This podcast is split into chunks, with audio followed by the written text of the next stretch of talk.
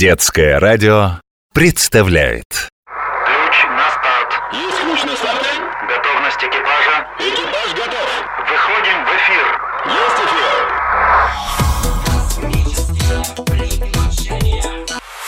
Космические приключения.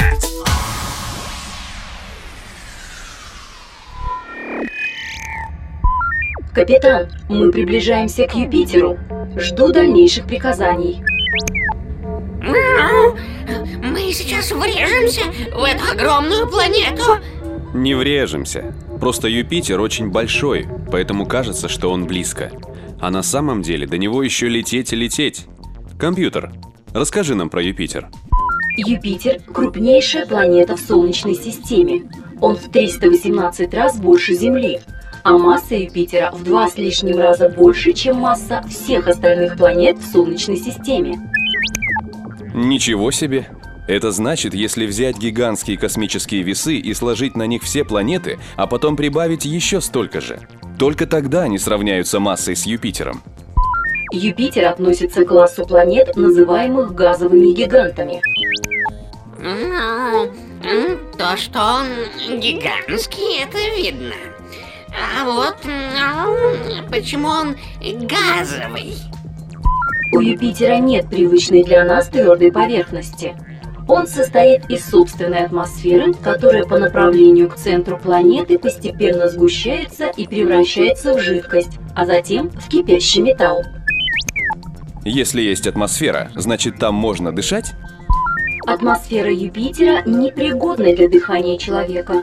В основном она состоит из водорода и гелия, а также примесей различных газов, которые и вовсе ядовиты, например, метана и паров аммиака. Жалко. Но все равно мне очень нравится Юпитер. Кстати, Робокот, ты заметил, что он полосатый? Похож на слоеный пирог. Или на полосатого кота. Интересно, почему?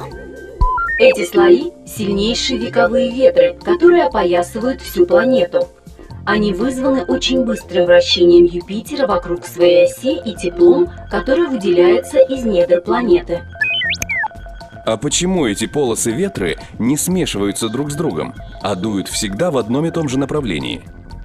Ученые выяснили, что Юпитер имеет свой собственный внутренний источник энергии, который дает ему тепло гораздо больше, чем Солнце. К тому же ось Юпитера, вокруг которой он вращается, не наклонена, как у Земли или Марса. Из-за этих двух факторов на Юпитере нет смены времен года, и погодные условия здесь почти не меняются. Я все понял. Э, Значит, из-за вращения Юпитера образуются ветры. А из-за того, что там всегда одна и та же погода, эти ветры не меняют направлений. М, а- а- Они сильные, эти э, ветры. Это настоящие ураганы, несущиеся со скоростью самолета. Ничего себе! А почему они разноцветные? Потому что облака на разных высотах имеют разные цвета, которые зависят от тех веществ, из которых они состоят.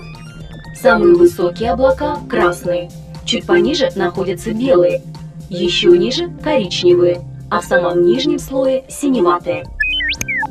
Теперь ясно. Значит, правильнее сказать, что это не слоеный пирог, а разноцветный волчок или юла. У этих игрушек тоже все цвета сливаются в полоски, когда их раскручиваешь.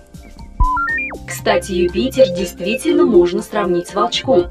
Ведь несмотря на свой огромный размер, полный оборот вокруг оси он совершает меньше, чем за 10 часов. Да, действительно, пока мы говорим, Юпитер уже успел немного повернуться. Смотрите, на поверхности виднеется какое-то красное пятно. Что это? Э, Гора? Это не гора, а гигантский вихрь, который возник на границе двух мощных ветров. Ученые обнаружили его еще в 18 веке и назвали «красное пятно». Кстати, размеры этого пятна настолько огромны, что в него свободно могло бы поместиться две наших Земли. Невероятно. А я раньше и не понимал, почему же Юпитер иногда называют королем планет. Теперь все ясно. Ой, мы так засмотрелись на Юпитер, что не заметили еще одну планету. Ну, смотрите, э, вон она совсем недалеко, справа. Это тоже планета Солнечной системы. Это Ио, самый большой спутник Юпитера. По своим размерам он превосходит такую планету, как Меркурий. Здорово. А сколько у Юпитера спутников? Наверное, у короля планет должна быть большая свита? На сегодняшний день ученым удалось обнаружить 63 спутника Юпитера, но есть предположение, что их может быть намного больше. Какая загадочная и красивая планета. Но, к сожалению, нам пора лететь дальше. Нас ждут новые открытия. Стартуем! Слушаюсь, капитан.